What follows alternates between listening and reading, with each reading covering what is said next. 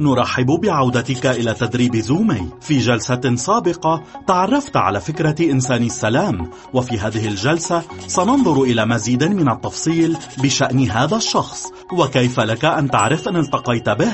يمكن لإنسان السلام أن يساعد في تعزيز عملية التلمذة حتى في مكان ما يزال أتباع المسيح فيه قليلين وبعيدين. حين أرسل يسوع تلاميذه لمناطق جديدة لتلمذة آخرين أعطاهم أمرا بسيطا ولكن استراتيجيا. قال يسوع لا تحملوا كيسا ولا مزودا ولا أحذية ولا تسلموا على أحد في الطريق. وأي بيت دخلتموه فقولوا أولا سلام لهذا البيت فإن كان هناك ابن السلام يحل سلامكم عليه وإلا فيرجع إليكم. وأقيموا في ذلك البيت آكلين وشاربين مما عندهم لأن الفاعل مستحق أجرته. لا تنتقل من بيت إلى بيت ولكن ما معنى ذلك؟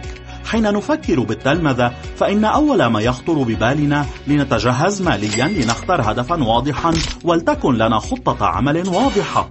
إن قال يسوع اذهبوا فالأفضل أن نذهب وأن نستمر بالذهاب. أخبر الجميع في كل مكان كل الوقت. ولكن يسوع في تعليمه بدأ أقل قلقا بشأن الناحية المالية والحماسة وأكثر اهتماما بشأن نقطة التركيز. أراد يسوع أن يبحث تلاميذه عن ابن السلام ويستثمر فيه. حين تريد أن تتلمذ أناسا في مكان لا يوجد فيه تلاميذ كثيرون فإن البحث عن إنسان السلام يمكن أن يكون أهم أمر تعمله. إنسان السلام هو إنسان منفتح للاستماع لقصتك وقصة الله وأخبار يسوع السارة.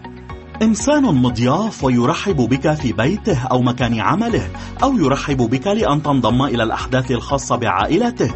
إنسان يعرف آخرين أو معروف من الآخرين ويشعر بالفرح بجمع مجموعة صغيرة أو حتى كبيرة.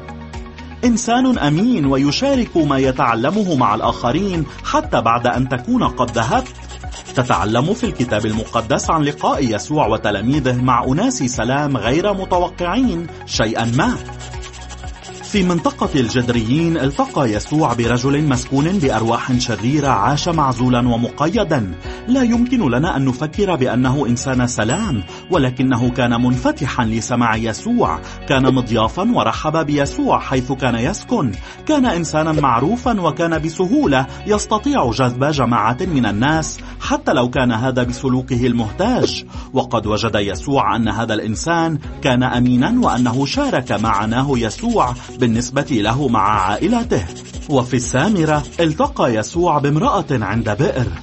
كانت هذه المرأة منفتحة ليسوع ومستعدة لأن تكون مضيافة واستجابت لطلبه شربة ماء. ونعرف أنه كان لها خمسة أزواج وأنها كانت تعيش مع رجل آخر.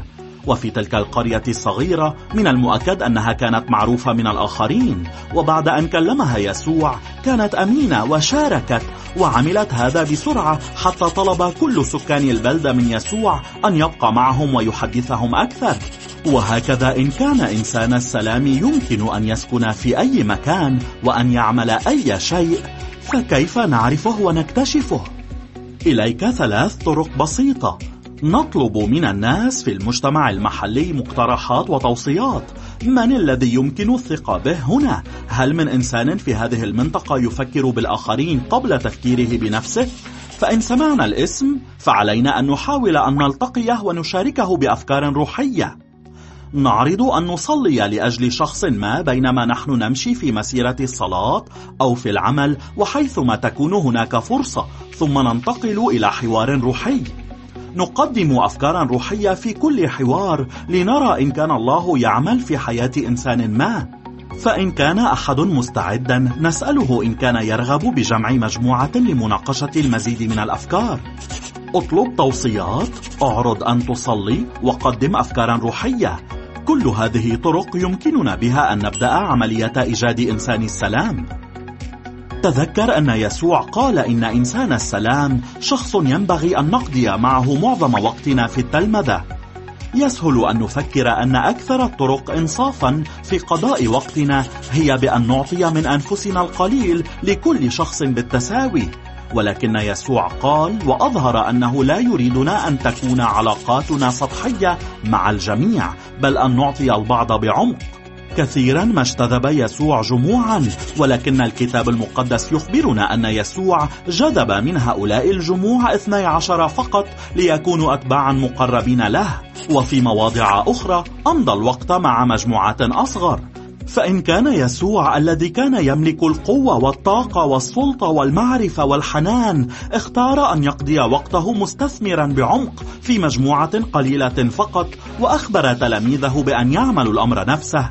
أفلا يكون منطقيا أن نتبع نمطه الكامل؟ إنسان السلام لا يسهل أن تجده ولكنه كالكنز. فقيمته في نمو وامتداد عائلة الله تفوق القياس.